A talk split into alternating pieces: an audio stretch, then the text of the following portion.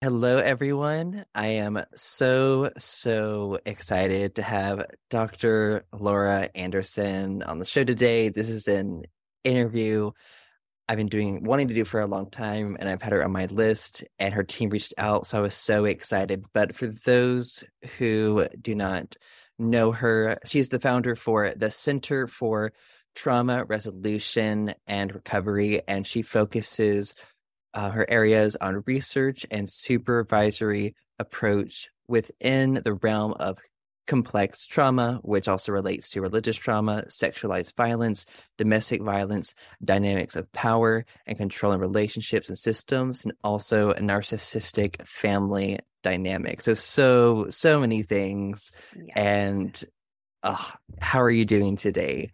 I'm so good. It's so lovely to be here with you. I've been very excited for this interview. Uh, thank you. I've been so excited for this interview too, and to mm. just hear your story and also your expertise in the area of religious trauma.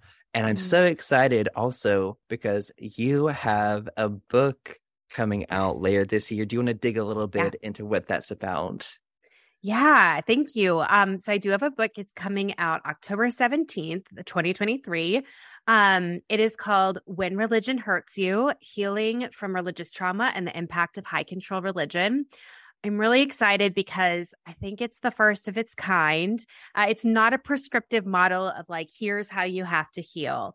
Um, but it talks, the first kind of section of the book talks a lot about what is religious trauma, what are adverse religious experiences, spiritual abuse, what is the nervous system, this whole like healing thing.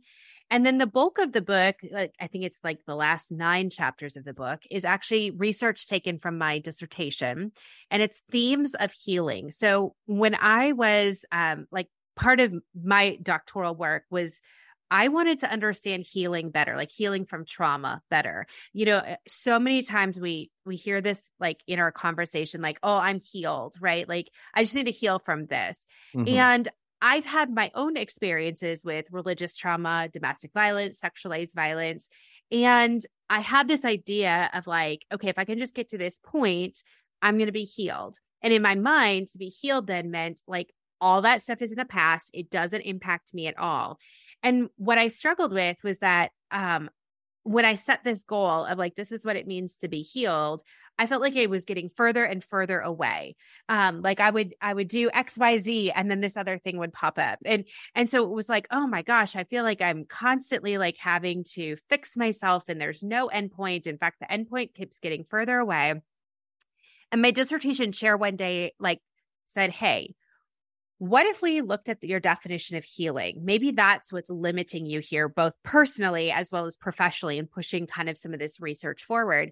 And and so I was like, oh, I don't like that because if I have this alternate definition of healing, then it means these things that I want to, to indicate that I'm healed, like maybe that's not going to happen. So there's a bit of a grief process there. Yeah. But ultimately, as I sat with this idea of like, what is healing and what does it look like to be a person who's like living a healing life? It all of a sudden started to open up all these doors and recognizing that healing is this like essentially lifelong process but it happens in these small moments where something happens and we respond in a little bit of a different way. And that's a moment of healing, right? Where you go, wow, like two weeks ago, I wouldn't have responded that way, but I can celebrate the fact that like this thing happened. And so it's giving kind of this openness that instead of like just trying to get to this fixed point, that we can look for that in our everyday life. And so out of that kind of inquiry came nine themes of going when we're living in a healing body um, which is ongoing this uh, and, and a complex process like here's some of the things that we start to notice. And it's everything from like kind of deconstructing our identity and reconstructing that or reconstructing our worldview things like embodiment, stabilizing your nervous system, reclaiming your sexuality, grieving, feeling all your emotions, connecting to other people. And so, what I did is I took that research and I said, okay, so in a religious, high control religion environment, how did that impact our sexuality?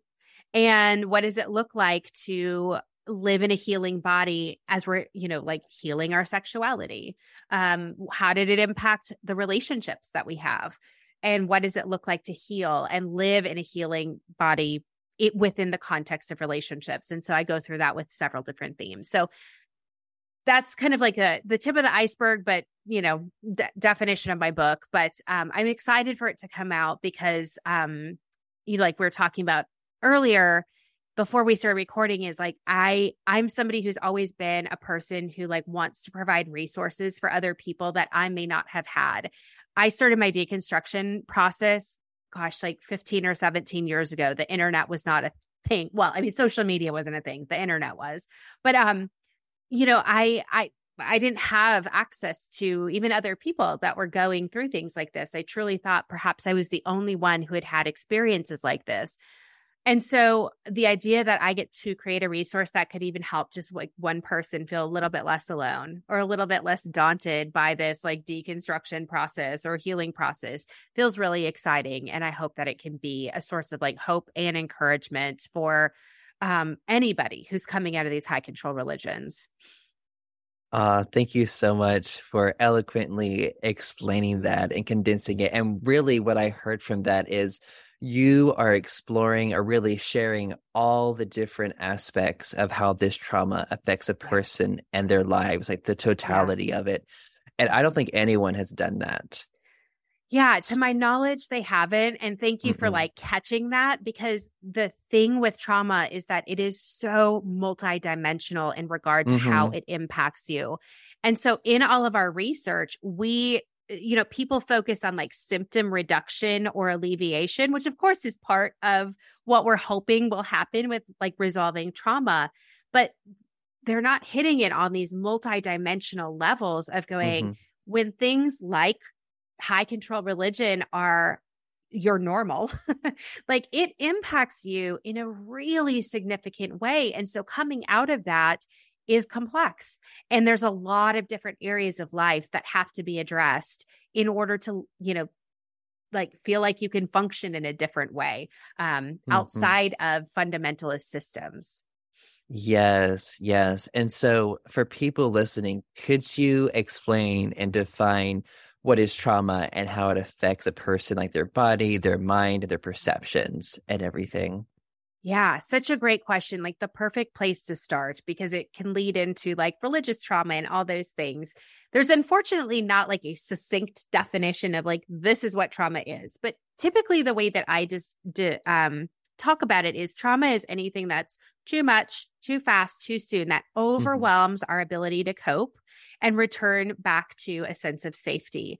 Um, and that's going to be subjective from person to person. So, what might uh, throw your nervous system out of whack may or may not throw my nervous system out of whack. Trauma is very subjective it's not the thing that happened to you, but it's the way that your body or your nervous system responds to the thing that happens to you. I think that's a really important piece when we're talking about trauma because prior to the last 20 to 30 years, colloquially we thought of trauma as this thing. It is the car accident. It's the natural disaster.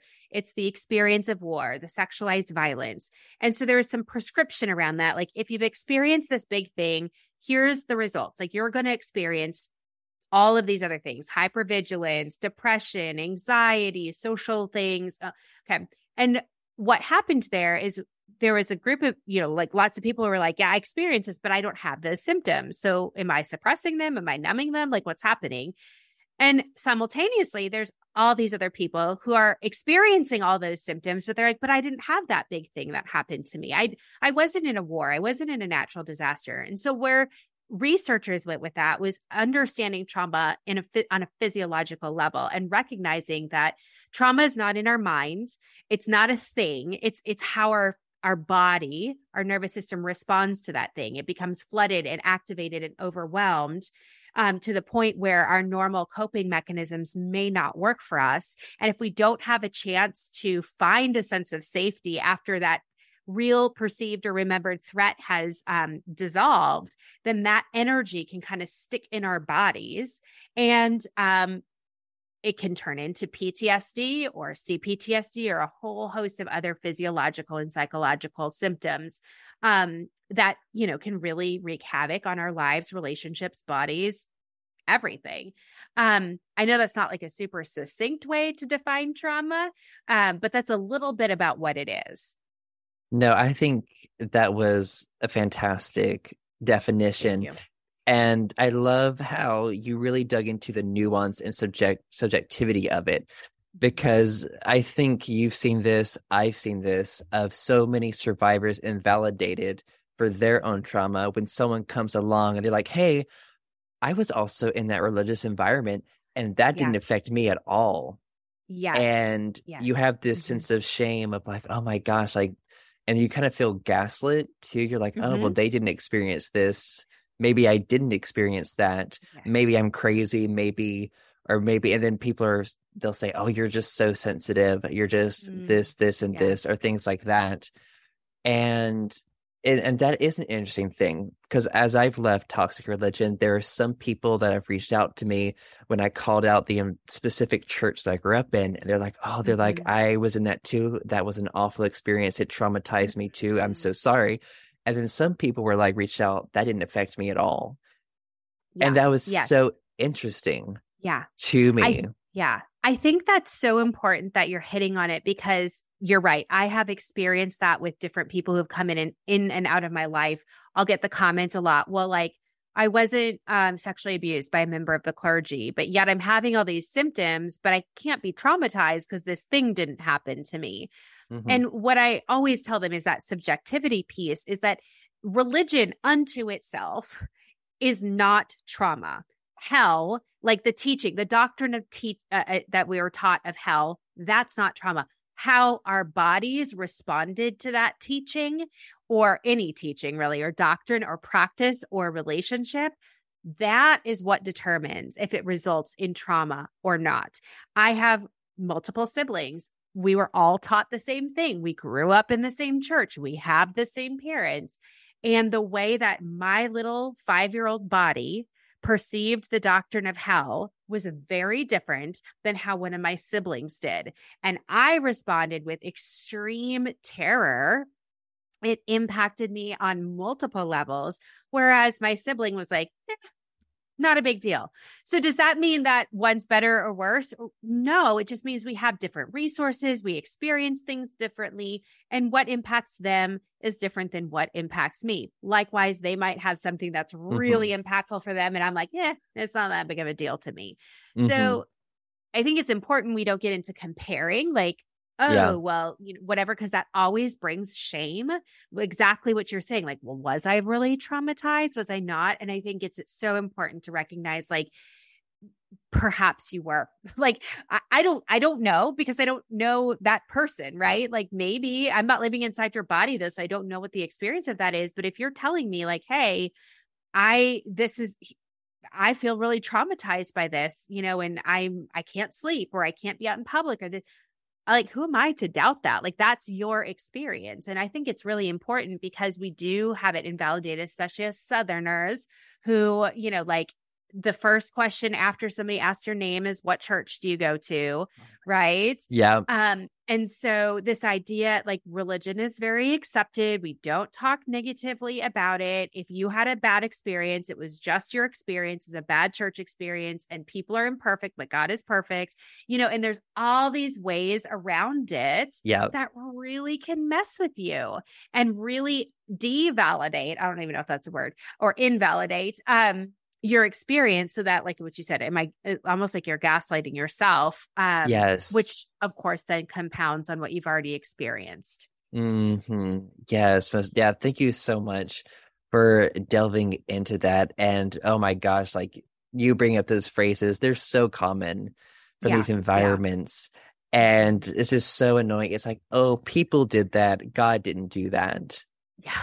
Oh. yeah well, people in the name of God, whatever you want to say, right? Like, yeah, it can be really dangerous. And even if it was quote unquote just people, they're doing it in the name of God. They're doing yeah. it with spiritual authority. They're doing it with these dynamics of power and control. And it really does impact in in usually negative ways. Mm-hmm. And yes, and for people listening, could you define religious trauma? Yeah. So religion, when we talk about religious trauma, I always say religious trauma is trauma, which is why I love that you started with the question that you did, because religion in this, it, you know, the term religious trauma just kind of acts as a bit of an adjective that helps us further understand where the trauma originated from.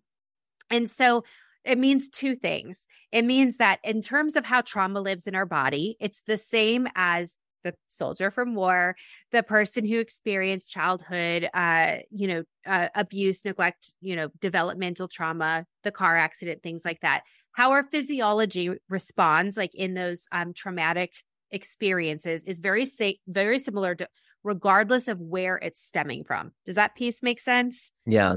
Mm-hmm. Okay. The the part where it's a little bit different is um, the religious piece helps us understand the context and therefore what we might need to address in healing. So, what I might compare it to is when we say, okay, this person has trauma, let's say from war, uh, this person has trauma from their religious experiences. Um, we might need to uh, work with the person who has experienced trauma from religious context, maybe on developing a new identity outside of fundamentalism, kind of part of their recovery piece, right? Whereas mm-hmm. perhaps the person who is at war doesn't need that. Now we might have to work with them on like how to handle when a car backfires and they get really, really agitated. Whereas maybe the person who is coming out of a traumatic religious experience, it's like, yeah, that's not a thing for me, right? So the word religious just kind of helps us clue us into maybe some of the unique or specific things that we might need to work on in the recovery process. Um, mm-hmm. But it does not necessarily the sh- shift the way that we would resolve how the trauma is living in the body, which I know can feel really confusing, but it, it actually gives us more options for treatment uh-huh. if we can view it that way, rather yeah. than this separate entity that needs special treatment, special models, special mm-hmm. interventions specifically for this. It's like, no, we can draw from all this really wonderful trauma research and interventions and models and use that for religious trauma.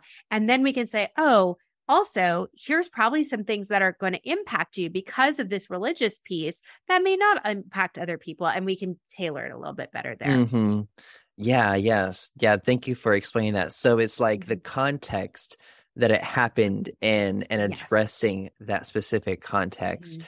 Mm-hmm. And it's interesting to me because I think one of the things with religious trauma is this is not the case for everyone, but I think wanting to have that connection to some kind of higher power and that's kind of cut mm-hmm. off.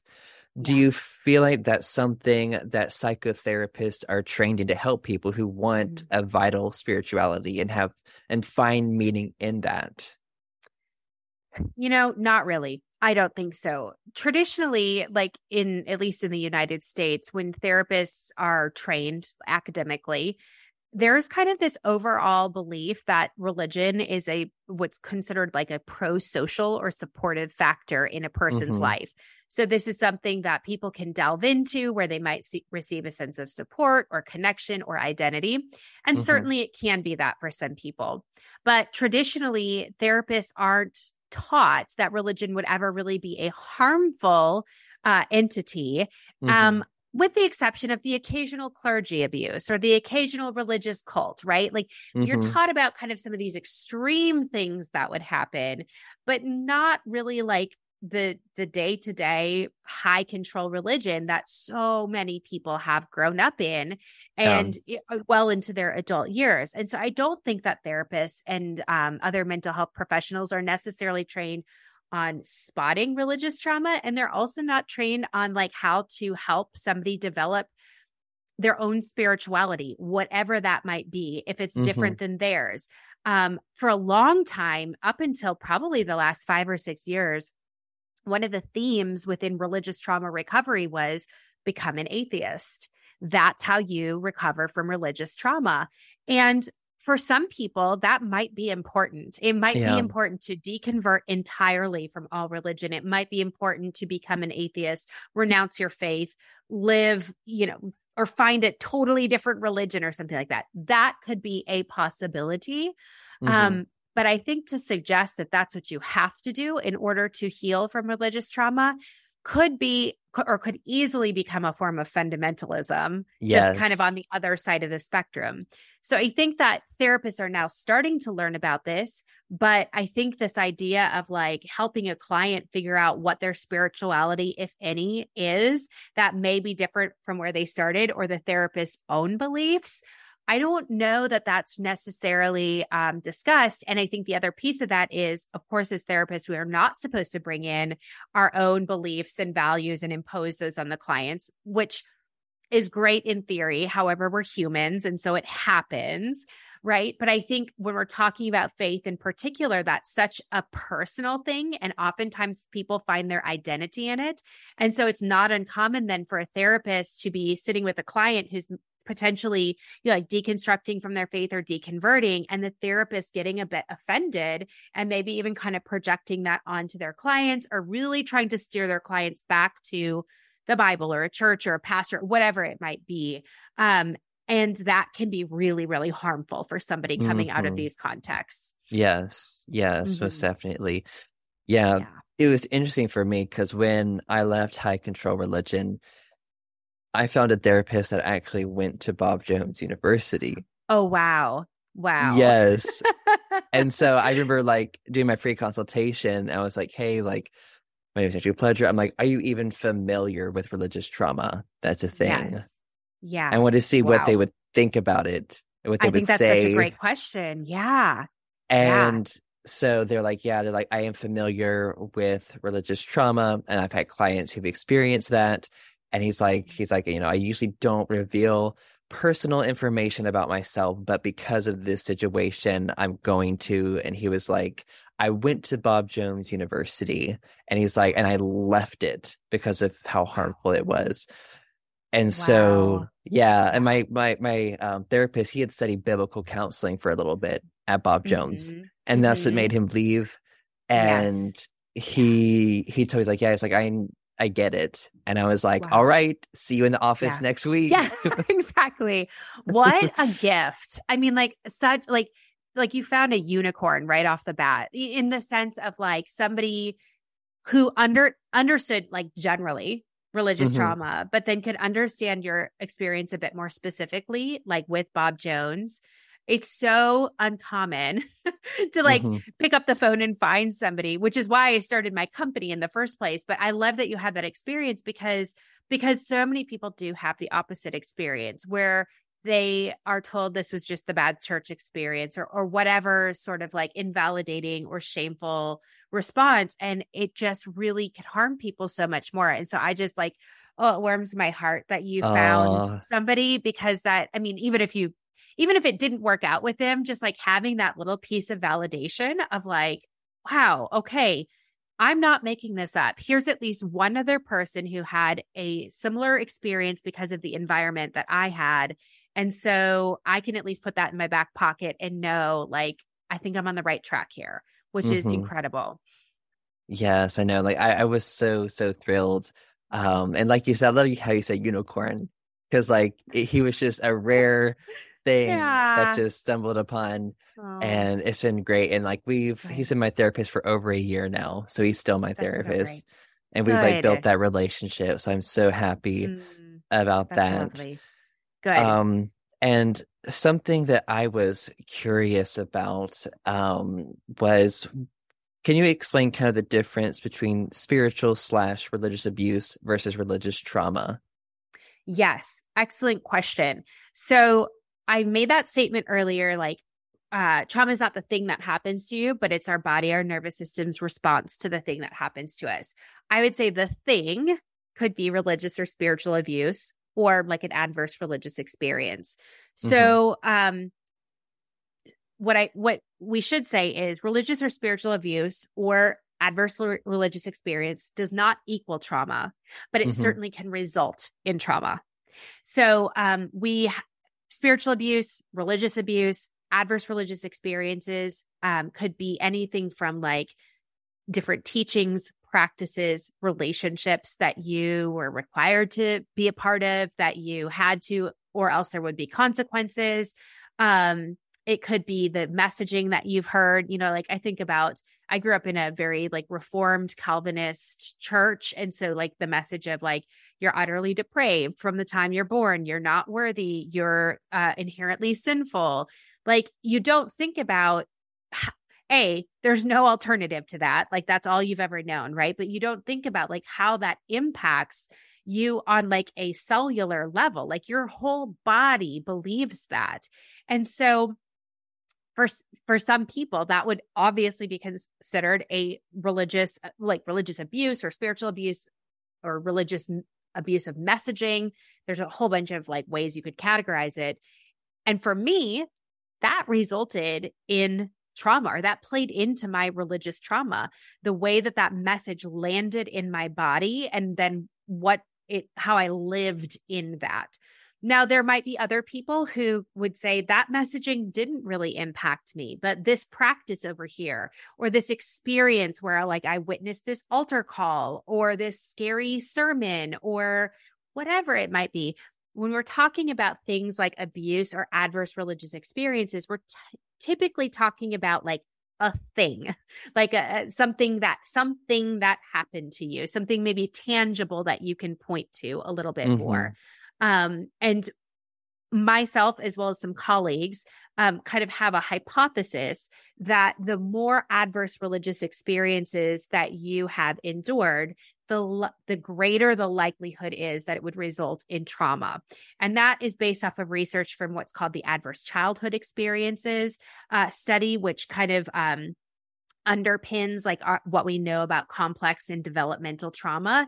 And so we use kind of that research to make this hypothesis. It's not fully mm-hmm. empirically validated yet. There is research being done, but it's this idea that the more or the more intense they are, the likely, the greater the likelihood that it would result in trauma with the one caveat of going, we also have to recognize because everybody's body is different. They may have had one you know adverse religious experience that resulted in trauma whereas somebody else may have had 200 and it didn't result in trauma so we want we want to leave that subjectivity there um but that's just kind of our working hypothesis mm, yes and like for me when i kind of like embarked on my healing journey what was so helpful to me was when I read that religious trauma is comparable to complex PTSD. Yeah.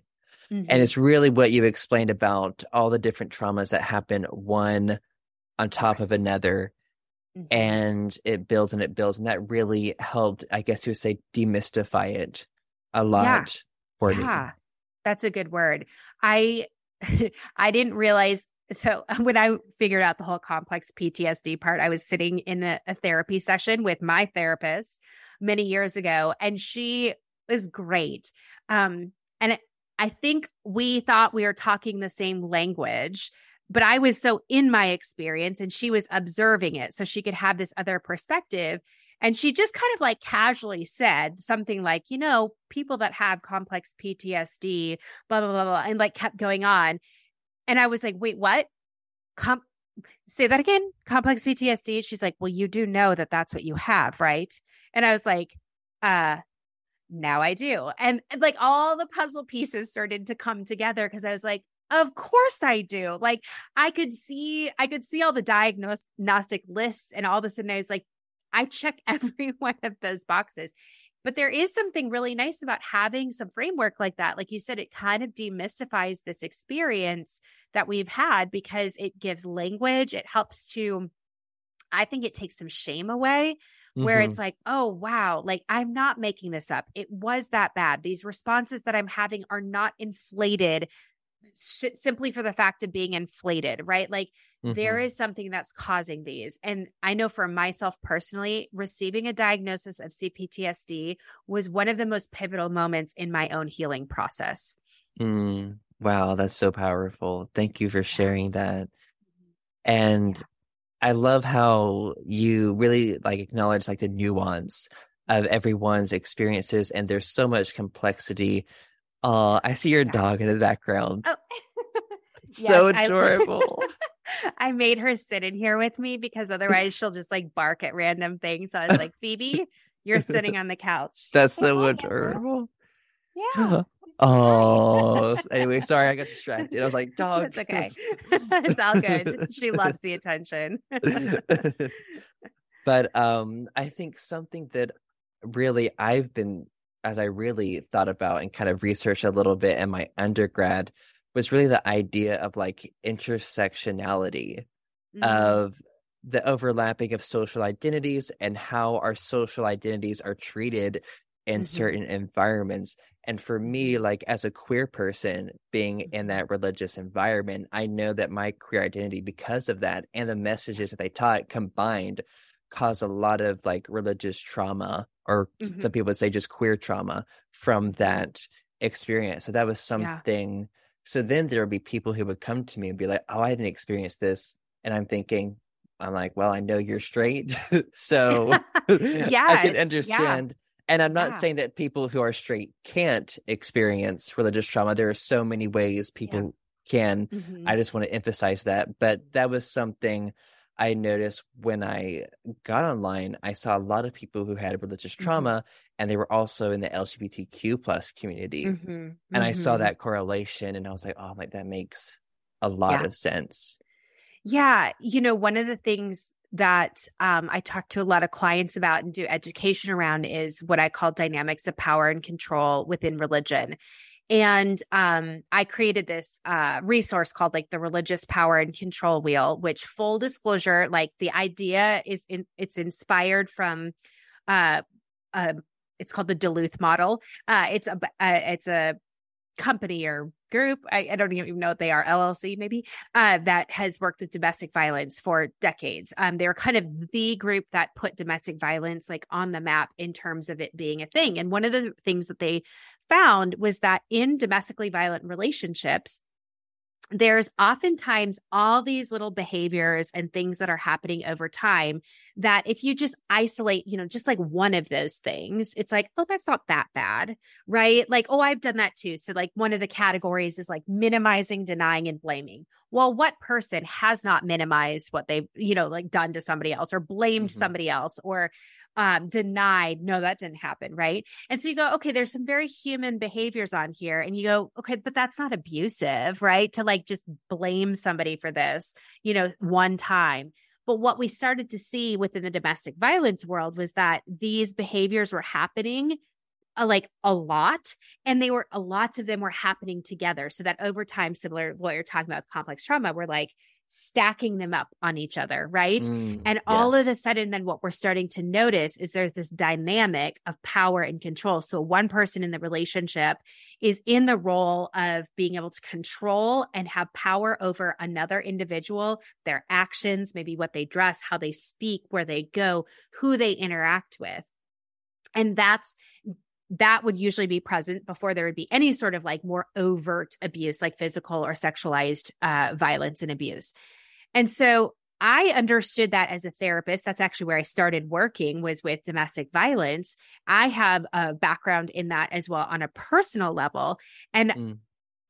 I started to recognize personally I don't know, like, who said this? Was this my abusive partner or was this God? Like, I first heard the message of I'm unworthy from God. But then my partner also echoed that. So it wasn't hard to believe him when he would say that, right?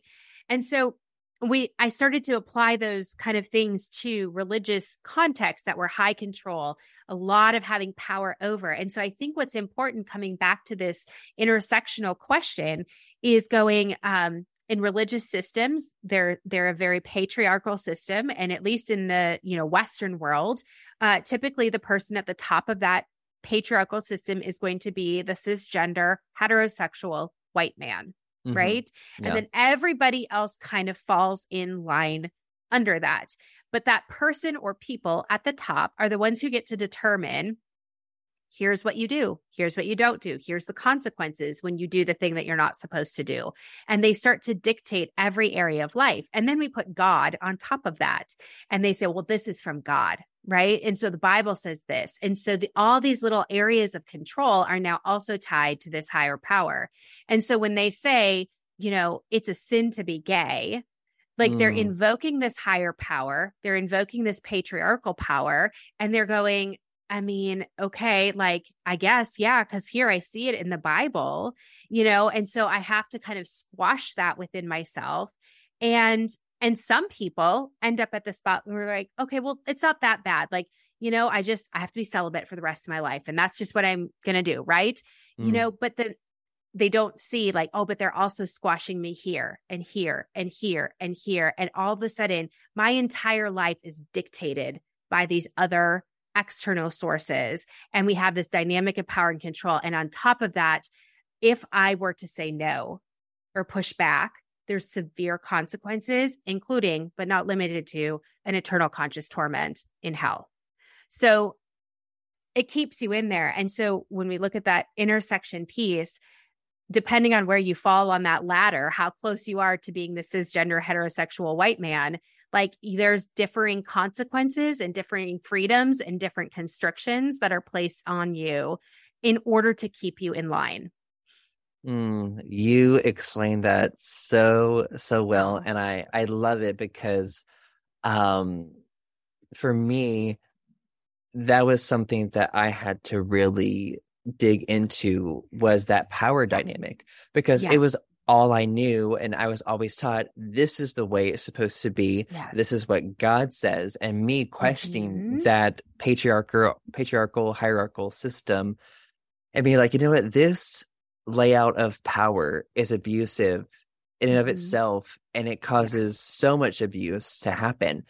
And it was interesting because also thinking about how like on the like the macro system of the religious context and then the, like the more macro system or micro system of the family mm-hmm. of the fundamentalist mm-hmm. family yes yes absolutely it's just it's a it's like a mirror right like mm-hmm. you do you know like we've talked about our our mutual friend tia you uh, know and i yes. i i'm sure she was talking about this like you know this idea of like we went to this church that was like extremely fundamentalist and extremely patriarchal but it didn't just stop at church services on a Sunday, right? When she would get in the car and go home with her husband and children, it carried over into that. Everything that was talked about on that macro level was played out in the micro level. And and that was, you know, the family piece, but that also happens individually with, you know, people of all differing identities of this idea of like you know the church goes well you know that we teach this because it's the godly thing to do but they can kind of wash their hands. Like you know if if like if that means oh you, this person engages in this like abusive behavior they can be like well we didn't actually say that but we could we could make the jump from like how our teachings would have brought forth that behavior. Does that make sense yeah, it definitely does. And it just it kills me how this patriarchal hierarchical system is constantly defended, defended. It's like, oh, this is man. Yeah. It's you know, it's not God. And it's like this system is not working. There's no accountability for people on the top. Mm-hmm. And you know, God is supposed to be on top. So it's yes. like there's there's nothing zero. nothing going on there. Yeah. God's not telling yeah. them to do anything. I know. It's like the it's such it's like uh, I've I have many curse words to describe it. Ooh. I won't say them today. Yeah. but you're right, right? You know, isn't it amazing how in these systems like God echoes the loudest voices of the leaders? Yes. You know, like it's so amazing that like you know, Doug Wilson, you know, I don't know if you know who he is, but like he's I'm this familiar. super patriarchal. Yeah. And somehow God has his voice. You know, like God's voice is Doug Wilson's voice, but God's voice is also Louis Giglio's voice, who is like the head of passion conferences and stuff like that. And it's so it's like, oh, that's so interesting. Like, you know, yeah, God, God is the head, but like he sounds an awful lot like Doug. Um, you know, like those sorts of things. yes, yes. And really, and again, these systems, they're all about that power and that control. Mm-hmm. Because what I've learned from my own family and even witnessing it at Bob Jones, the people people lower down the ladder, it doesn't matter. They don't matter. Their needs don't matter. Their opinions, their emotions, anything they've gone through Yeah. it is prioritized to make the group seem like it's together and hide Yeah. anything that communicates otherwise. It's all about their Yes. reputation Mhm. and the power and control that they want Mhm. over these people. Yeah. Yeah. Well, because they, of course, they hide it and they show this beautiful front that really Mhm. appeals to our natural human desires, things like connection and safety and stability. I think that's what churches, quote unquote, get right because they speak to a very human need. They just Yeah. do it in a way that's very detrimental because it's not just that. You can't come into that system and just be who you are. There's expectations in order to stay with the group. And that can just, that's really hard because oftentimes churches, especially like larger churches, can offer resources to people that they desperately need. You know, you think about like the single mother who now has access to like mom's day out and babysitters that are low cost or no cost. Like, what a blessing for them to have that. Yeah. But it comes with a cost. Um, and that's what they don't talk about. Mm, yes. And that's interesting that you mentioned that because I recently saw an inst or a Facebook live from someone and they were ranting and that they live in Greenville where I live. They were ranting about this homeless shelter that is run by a Christian organization. And they were like, there's this woman, she was at this homeless shelter and she'd rather be homeless. She left it and she went to the streets. She'd rather be homeless than be in this homeless shelter because they're stuffing this strict fundamentalist Wow. Christian Yeah. agenda down her throat Mhm. in order for her needs. So yeah, so they provide her needs, but she has to go to these Bible classes or Yes. claim Yeah. to believe certain things, which is not loving at all. It's And 100% so- control. It is Yeah. 100% control. And so she she ended up being on the streets because she's like, I don't want to do that. And I Mhm. think that's something that a lot of these groups promote. Oh, we're this like gospel centered, Bible centered, whatever. And it's like, not really. like, Mhm. like that just, you know, um, yeah, it's just my mind is going a million different places with that because it's like, it's just, it's not okay. No. like, that's the Mm-mm. simplest way to say it. It's just not okay what's happening.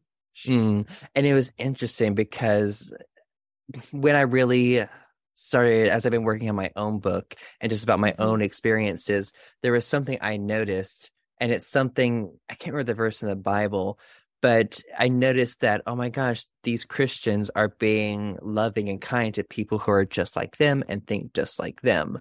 And I'm Mhm. like, it's it's not really that hard to do that. And I know it is interesting Yeah. because there's a verse in the Bible that's like anyone can be kind and nice to people who are like Mm. you. And you know, I just think about the Good Samaritan story too. Like right. that's yeah. something I I rarely heard that story in fundamentalism ever. Mm, That's Like true. Yeah, it was used to like prove a point, but it was never like used as like a model of Mhm. living. Yeah. Absolutely. Yeah. Yes.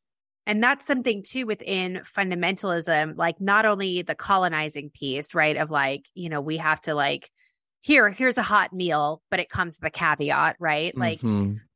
but it's also built on this idea that like sameness equals like safety and difference equals danger. So, and it's a very tr- like Mhm. us versus them mentality, which is I think where some of like the the strength from them comes of like, well, you know, you're different than us, so we're allowed to treat you however we want to, right? And um, but it is this idea that like if you're not believing and thinking and doing what we deem is right, then you are not a safe person.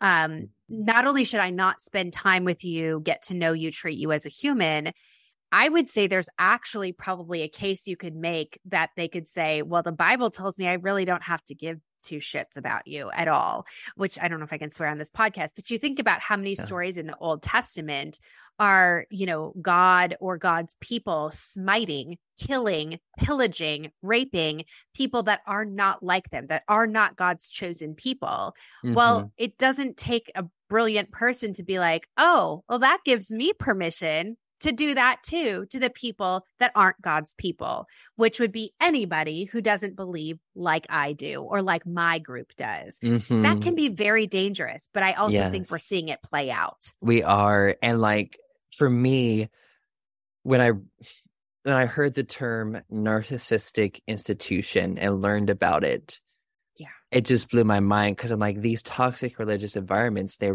very narcissistic institutions. They it has this very supremacist mindset behind Mhm. it. They are the Mhm. best, they're the only way, and those who aren't like them are lesser than them or Mhm. inferior and again like that like us versus them mentality and it Yeah. just the high you get i guess you say the self-righteous high that you get Mhm. from being in an environment of like we're the saved ones we're the righteous ones and those are the bad ones these terrible things are going to happen to Yeah. them but we're and it has this Yeah. so like we oh yeah i'm trying to remember like there was this mm, whenever i would in my teen years the rare moments when i would challenge Mm. kind of my dad's own beliefs. And long story short, I had bought a book that was outside of like fundamentalist ideology, and my dad Yeah. was very upset, very upset Mm. like about it. And so Mm. he's this is his response. He's like, This person is outside our belief system. They don't have access to the Holy Spirit and they can't interpret the Bible correctly using the Holy Wow. Spirit. So he was just Yeah. completely dismissing or dispensing of Mhm. their existence, which is from Lifton's criteria for thought reform. Just like Yep. They didn't matter because they were outside the group. Mhm. They were just dismissed completely. Yeah. And that's viewed as like a holy thing. Mhm. You know what I mean? Like the the the information control is very real inside these these um Mhm. systems but this idea of like I don't need anything else other than the word of God and then maybe these like few pre-approved books by these few Mm. pre-approved like pastors or whatever yeah. and like yeah it just it's really it's so insulated and Mhm. There's no there's no critical thinking but there's also then like it makes it very difficult to talk to a person like that i remember Mhm. a family member who was like like they were i don't remember what the exact situation was but it was somebody who was basically try- this is so bad uh, but so many christians or evangelicals fundamentalists believe this this idea of like if we were you know legalize gay marriage then it's just like two steps away from like legalizing pedophilia and bestiality right? Like just the most absurd yeah. That like, slippery no- slope fallacy. right? Mhm. slippery slope. Yes of course. And i i was like i i asked this person i was like where did you read this? Because they were like you know there's research on this. And i was like where? Like Yeah. i've literally never i i'm a researcher. I have never heard of such research. Well it turns out it wasn't research. It was like some super fundamentalist like christian website right and so i was like okay how about this like I'll give you some articles, some like actual research, some actual lived experience. I'm happy to give that to you. Um and and then, you know, maybe we could have a conversation and um the long story short is they never read it. But but it's this idea of like the reason that they didn't read it is because that was like not from like the approved list, right? Like those are we can't listen to those voices, those lived experiences. We can Mhm. only listen to this limited amount that like affirms the position that we already believe. Yes, yes, that confirmation bias. Oh my Yes. gosh, it happens so much. And like, and I'm sure I know you went to Liberty University, so Yeah. you're like, I know, you're like, yes. and me from Uh, Bob Jones, I'm yeah. like, oh, oh, yeah there's certain parts of my story that i like gloss over and that's one of them because i'm just like uh liberty. I will say like and I, you know because we're we're talking about like the biblical counseling stuff. I will say liberty uh is not a biblical counseling program. They they're like the legit you know like uh nationally accredited. And and Mhm. i thought i chose them for that reason because at the point i was at in my own deconstruction process I still was of this belief like I have to have like my main influence has to be Christ. And then you know I Mhm. but I can read some of these other books or whatever Um, and I actually, you know, like comparatively, when I look at other people's programs and stuff like that, I feel like I actually did get a really good Mm-hmm. education at Liberty because it was a master's degree program and it was not like in their Bible school or their theology school. Oh, I see. I didn't have to take like Bible classes and things like that. There was always like a integration piece of like, how would you Uh-huh. integrate this with Christ or whatever. But, yeah. but in terms of like the baseline, so I felt very prepared. However, hmm there is so much crap around Liberty University and just how they have really harmed people, how they exploit Mhm. people, how they how the old, you know, president of the college was just so hypocritical and so Yeah. just awful. Oh, oh. yes. When I watched that documentary, Yeah. Yep. I was just blown away by Yeah, everything. And I'm check what's this documentary Yeah. called again? It's at the tip of my tongue. I know. I can like see it on Hulu. Um I can't remember. Shoot. I could look it up. Um, but I do remember like I I was watching it with a friend of mine whenever it first came out and um I was like, yeah, that's oh, like, God forbid. God forbid. There we go. Sorry, yes, like- Whenever Jerry Jr. uh came into the presidency at the college, that's like that was my first semester. So like Jerry Sr. had Oh just my died God. and he had just come in. So he had already been involved with because I did the hybrid program. So I would go out to campus for classes and then I'd fly back to Minnesota and just go back and forth. And so he had already kind of like taken over that program. But then Jerry Sr. had died, I think one or two months maybe before I started. And then Mhm. Jerry Jr. took right over. And now I'm like, I want all my money back because I know what you were doing with the money that I was paying to your school. So Oof. I don't know. yeah and it was interesting because when i watched the documentary um with my guardians who i currently live with Mm. and um it was interesting because i'm like oh i'm like this is gonna be one of those like sex scandal documentaries Not so And- much. and i was shocked because and they were quite impressed by it because of Mhm. how much in depth yes they go Yeah. on like the micro level the situation Mhm. but they go on a macro level also the politics and how Yeah. this kind of thinking and this religion has Mhm. influenced america and our government and our Mhm. lives as americans and i was Yeah. kind of like i love the documentary it's incredible yeah, like I thought it was- dig into it was really well done, I thought. Mhm. And to that point, you know, like I think that, you know, what so many people outside of like the fundamentalist systems don't understand is truly like how influential uh people like the Falwells, like Gothard, like, you know, Bob Jones, like how much Oof. influence they have had on non-Christian culture. Like yeah when you think about like textbooks, even, you know, like there's so many that are coming from like Bob Jones that are like integrated into like mainstream textbooks and stuff like that, you know, like things that people are being taught. And you're like, that is like, that's Christian nationalism right there. Mhm. Um, and so people aren't like connecting that this is not fringe. This is not um just those like weird Westboro Baptist people who hold signs and Mhm. protest. Like this is deeply embedded into our culture currently. Mhm. Um into politics, into social justice, into finances, into all sorts of legislation. Like it is embedded and it is really scary. Um, Mhm. but it's so pervasive. hmm Yes. And like something that I'm a little bit curious about you digging into more with like the dynamics of power and control. Um, because you know, I went to Bob Jones University, um, and you went to Liberty, but Mhm. I think they both operated basically the same Yeah. because yeah. of that that fundamentalist Christian agenda behind it. But Mm-hmm. through the dynamics of power and control, can you explain what that looked like at Liberty?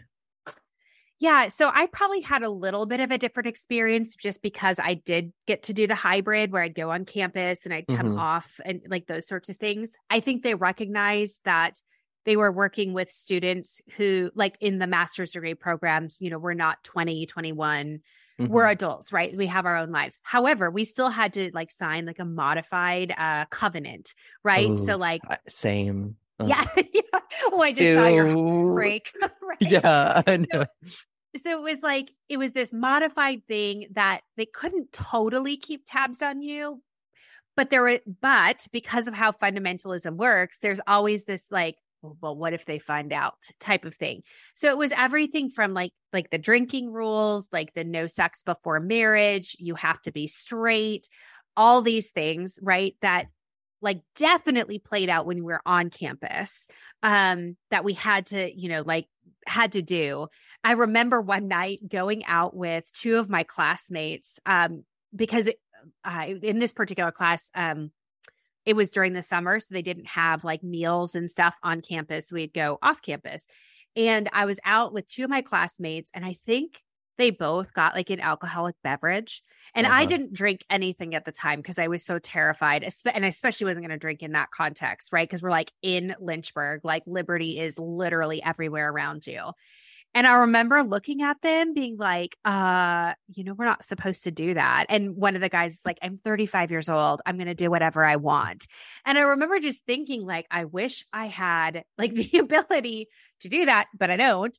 Um, but it was so it was like that on campus like when we were there and then when we when i was home i went to an even more fundamentalist church than Liberty was. Like Liberty actually was like a, a little bit less. Like uh, I remember I, re- reading, I relate like, to that. Yeah.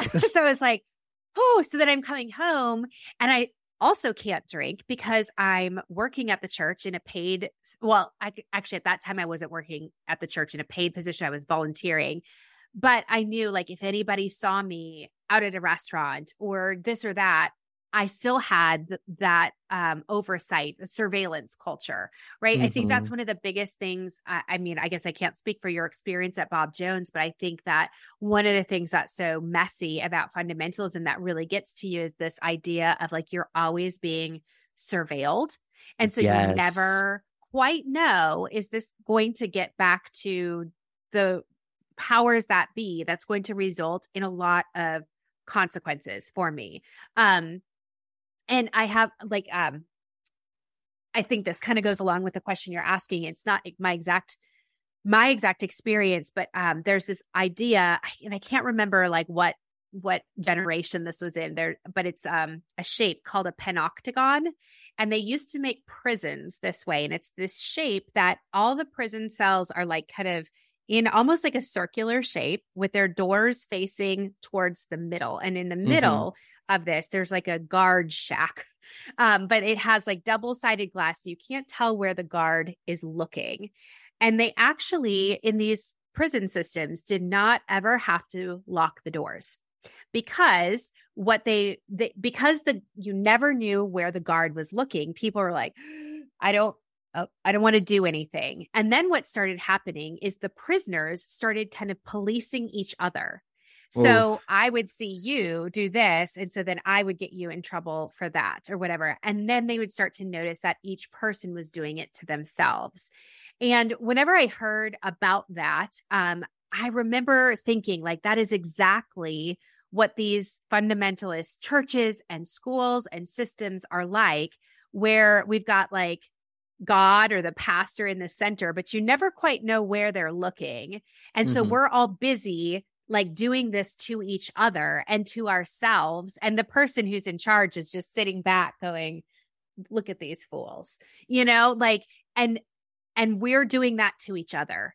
And mm-hmm. I don't know, it just, it really stuck with me. And that's how I felt at church and Liberty. yes. And I love that you said that because I didn't want to influence your answer by saying anything from my experience. So I'm glad yeah. that I didn't say anything because yeah. um, that's exactly how Bob mm. Jones functions. And when he says surveillance, yes. And what students say and people I've talked to is like, you are always being watched no matter mm. what. And like what you were saying, like you're telling on yourself and other people, like it's we called it like the snitching system yes. that was in place. Yeah.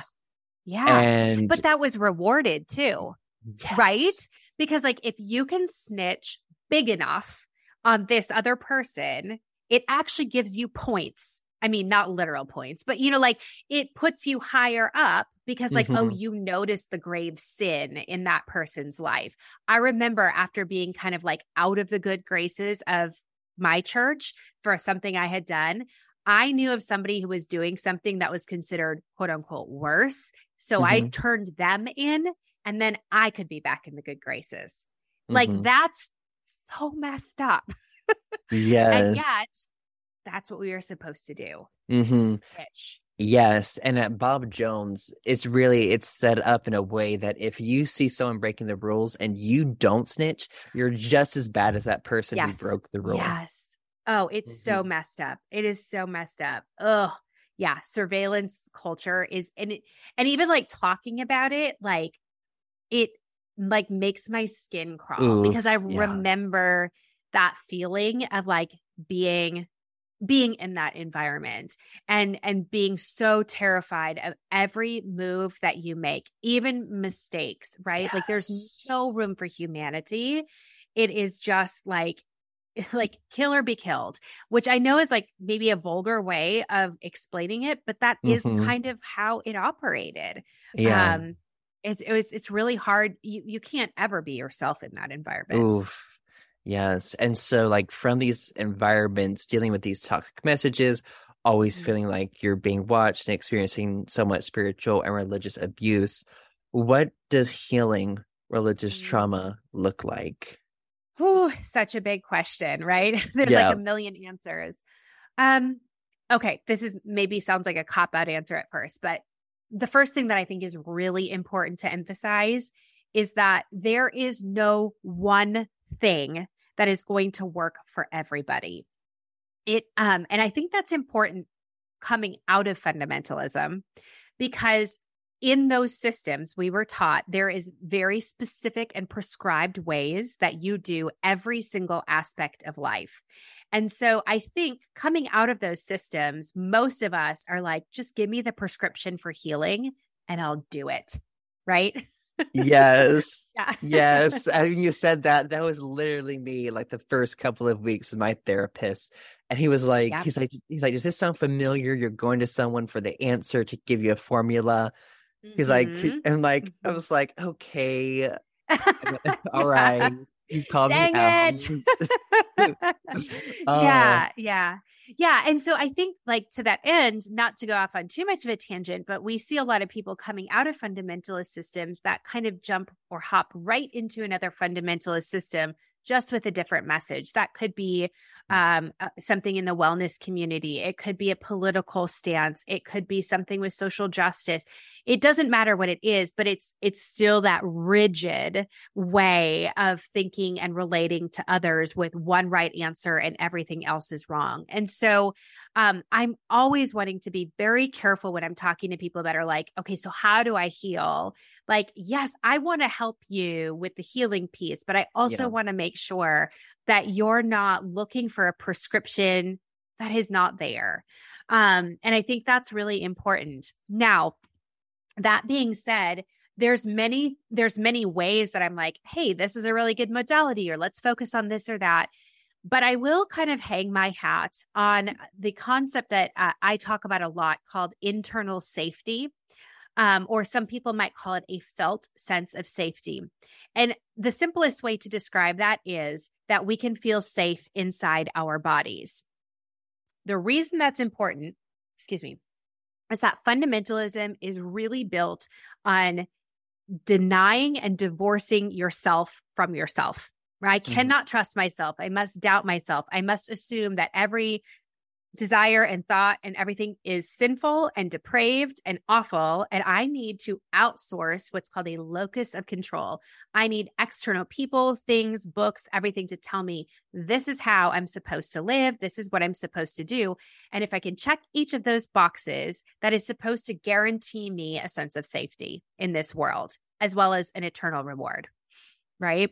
Mm, So, when we look at how do we heal from religious trauma, when I'm working with clients, one of the very first things that I really try to focus on, and sometimes this can take a very long time, is what we call internal safety, is saying, how can I look within myself to feel safe within this world. And when we can find that sense of safety, which again sometimes takes time and there's, you know, ways that we do this, that then can shift how we resolve trauma, how we start to interact with ourselves and other people, how we reconstruct our identity, sexuality, grief, emotions, pleasure, all of these things.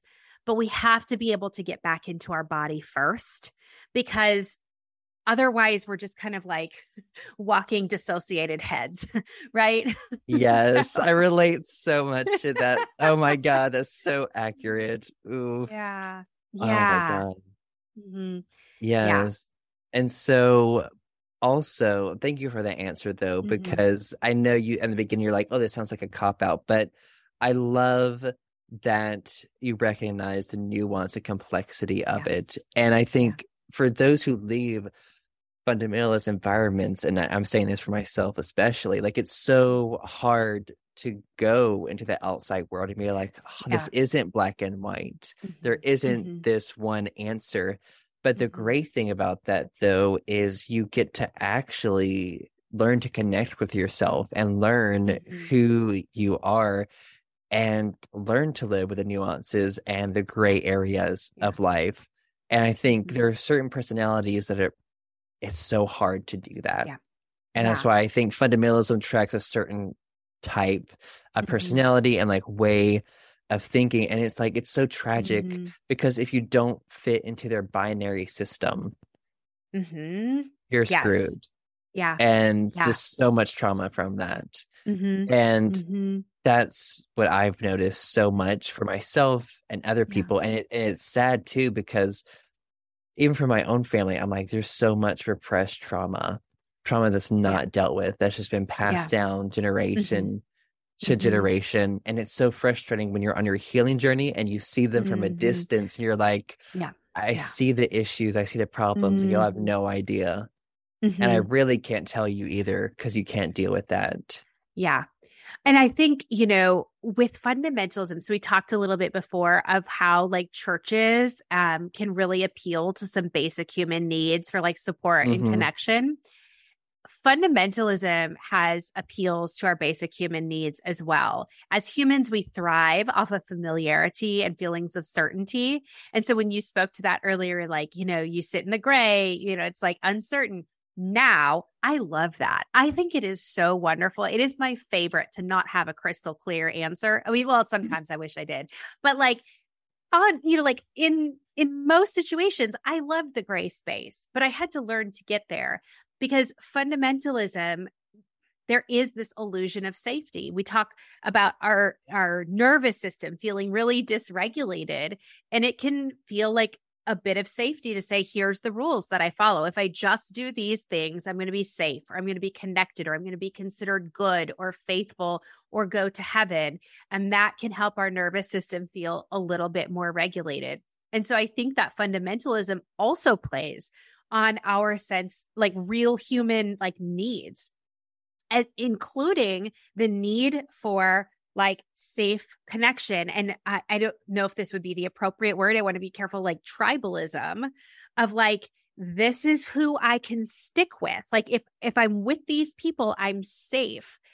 But with that again comes all these prescriptions and like you have to do things in this way because if you don't, then you're not mm-hmm. safe and that threatens everything else. And so I think that it's really important to recognize like part of the appeal to fundamentalism again is some of those real basic human needs that each of us have and so then to move out of that can be really scary like you said like oh my gosh i i have to like grapple with mm-hmm. like is is there a right or wrong here what if what if there's what if multiple truths can exist at the same time oh man like I think that sounds really cool now, but there's there's been many times where I'm like, no, like that feels terrifying. I just want to do the right thing, and there isn't just a right thing. And so I think that's it's important to like give we we can give people space and dare I say grace um for like coming out of that because it is yeah. just such a different way like it it can feel really really scary and that's again why we go back to this internal safety thing right so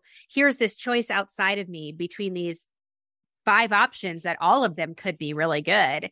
And and but that feels really distressing right? I need just one crystal clear answer. Well when i can tune into a sense of safety internally find that calm within myself then maybe i can make a decision that is in line with my values even if not everybody likes it or i can do this other thing over here even if some people are mad. And it's i know easier said than done but i think that that's part of the healing process as well when we're coming out of fundamentalism Mm, yeah, thank you so much for sharing that and explaining.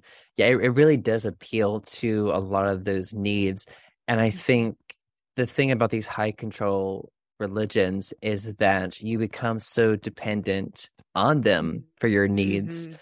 You know, Yeah. it's your friends, it's your family, sometimes it's your school, and they help you. Like, if maybe you're like poor, they might help with money or come over and like mow your yard or something like Mhm. that. So it's like when you realize the harm that's being Mhm. done to you through like spiritual or religious abuse, it's so hard to break away. It's Yeah. sometimes it's just more comfortable to repress that.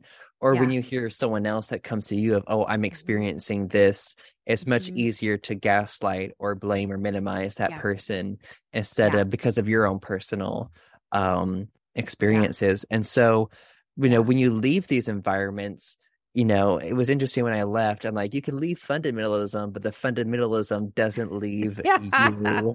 uh huh. Yes, there's the bigger problem. And so, how do you deal and recognize that fundamentalist thinking after leaving Yeah. that environment? And how do you prevent yourself from taking that to a new ideology? hmm Such a great question. So, in my book, I call that embodied fundamentalism. So, that is part of how our brain and body works together. And that doesn't necessarily just apply to religious contexts. So, when things happen, when messages come in, when there's experiences, the more intense or overwhelming or repeated that they are, our body develops neural pathways that send signals down to our to our body that creates chemicals so that our body has specific responses and then messages back up to our brain it's this nice lovely little loop that happens so when we deconstruct when we come out of fundamentalism and we go hey this is not something that I'm interested in anymore. I'm going to start thinking differently. I'm going to evaluate this differently, reflect on this differently. That is all well and good. And I think a very important part of the healing process. But that unto itself is not healing from fundamentalism or religious trauma because that's just in your head. Your body is still trained to have these physiological responses to anything that goes against the rules of fundamentalism, whatever that might be. And so we really have to provide ourselves with opportunities to notice what's happening in our bodies and give ourselves some different experiences, provide some internal safety and a, a variety of kind of other things. But I think the way that we start to notice is by employing curiosity to your internal landscape. So, what that means is, um, I always like to start this in like really non threatening ways. So, this is kind of, if you follow me on social media, most people know I like The Bachelor, but they don't know why I like it. so, and the reasons that I like it have shifted over the Yeah. years. But back in the day when I was really starting to deconstruct, like big time, so probably 12, 13 years ago, I would watch The Bachelor. And back then they didn't have podcasts like recap podcasts, but they had recap blogs.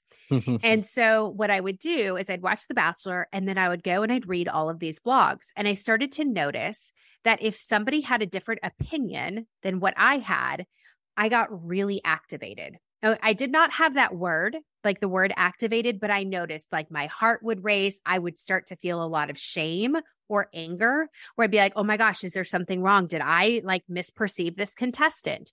Did I misjudge them? Or no, that person who wrote the blog, I can't believe that they think that. And I would start to get really rigid in my thinking. And then I would find myself being like, okay, this is a, like a really dumb reality show. Like it doesn't matter, right? but it was that, it was that piece. It doesn't matter that actually helped me go, hey, I need to learn how to like essentially expand my window of tolerance for people who have different opinions than I do. So I started to notice what's happening when I read this person's opinion. And can I just like take that, hold it, maybe pay attention to my breath, come back into my body or this space around me and and realize like okay, I'm here, this other person is here. Like we can have differing opinions. It's on a really non-consequential issue. This I can still be okay. I, it's okay for me to be present in this time and space and somebody have a different opinion. So I say that as kind of like a cheeky way, like bat, the Bachelor helped me like deconstruct. It really did because it gave me these opportunities to grapple with that like internal tension because I was still so fundamentalist. I still believed that if anybody had a different opinion than I did, that it meant either they were wrong or I was wrong. And so I ex- eventually expanded that obviously outside the Bachelor, but it's looking for those ideas where I start to feel really prickly or where I start to feel like, no, there, there's a right and a wrong. I'm right, you're wrong, or vice versa. It's starting to notice when do we get mm, a little fluffed up or angry or resistant to somebody because maybe who they are, what they think, what they want is different than we do. I think those are the areas where we can start to notice Mm-hmm. Where is that fundamentalism still in my body? Or we might notice it like maybe you're on social media and you go, um, gosh, anybody who says something different about this particular issue, they're an unsafe person. Right. and it's like, oh, hey, that might be the little red flag saying there's some fundamentalism there. And that's, of course, not to be like uh, promoting like there's, you know, like that there's good in every message, right? Like if somebody is like dispelling really toxic, you know, messaging or whatever, it's like, yeah, it's it's okay to have an opinion on that. But mm-hmm. starting to notice where the, like the rigidity is of like, you must believe this or you cannot believe this. Or we hear this in deconstruction spaces when people are like, you must deconstruct this and get to this space or you're not truly deconstructed. And I'm like, that is embodied fundamentalism. That is religion, just with a different message that you're preaching. So I think those are kind of i know that's like maybe a long-winded way of saying like those are the answer those are some of the things that like we look mm-hmm. for but we look for where there's like resistance and rigidity and that usually tells us where the fundamentalism is still living inside us Oof, yes. Thank you for that. I love that answer and like you explaining how it shows up in your body and also in your thinking. And yeah. I'm I'm so sad to be getting towards the end of this interview. I know. I know. I've enjoyed this. We could do our, our sleepover with the podcast. yeah, I'm, like, I'm like, I could talk for a long time. But I think one other piece I think I want to yeah. dig into before we end is I think it's hard for a lot of people and it's man- maintaining relationships for those who choose maintaining relationship with those who are still in high control religious environments yeah. when you're out of it. Mm-hmm. how does how does that work? That's hard. It's first i just want to say that it's hard. Um like there is no right or wrong answer because everybody is different but it is really hard. And so i think just like giving yourself some permission to to realize like when you're in relationship with people and maybe this is true of you too where there is this di- dynamic where it's like difference equals danger um mm-hmm.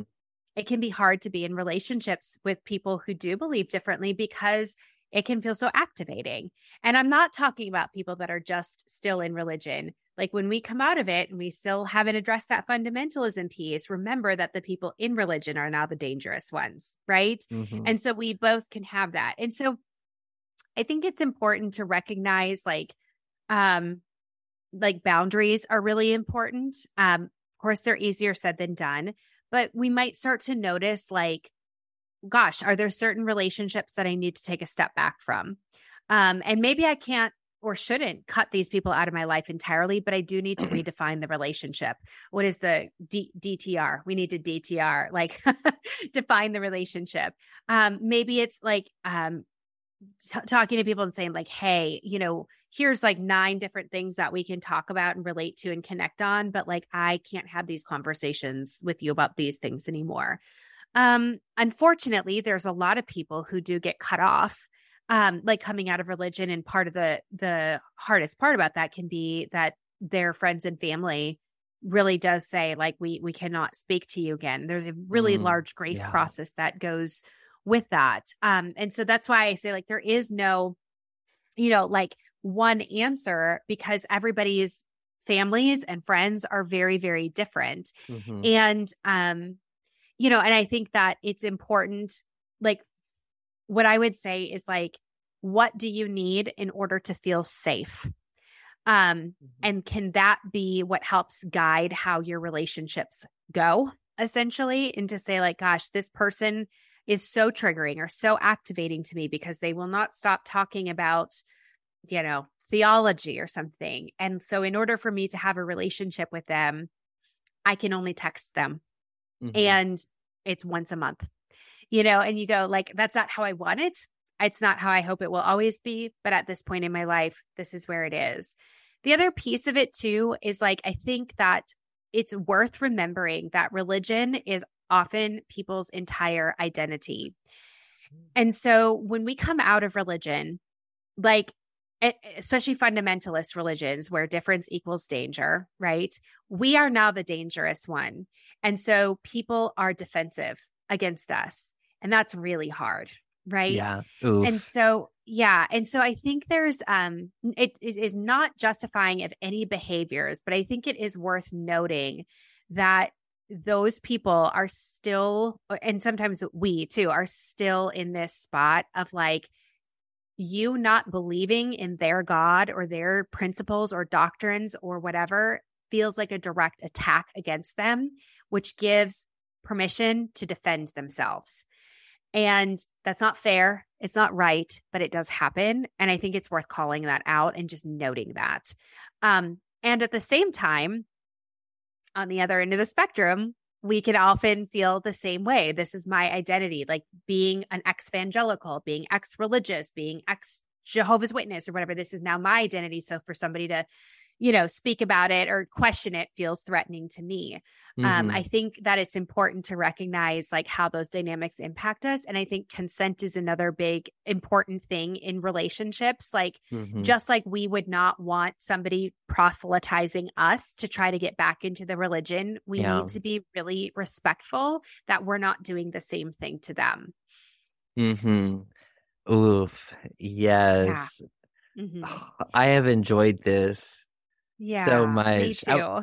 I would love to have you come back on again in the future Yes. if you're down for it. Yes, Oh. anytime. But thank you so much for coming on the podcast. And for people listening, Yeah.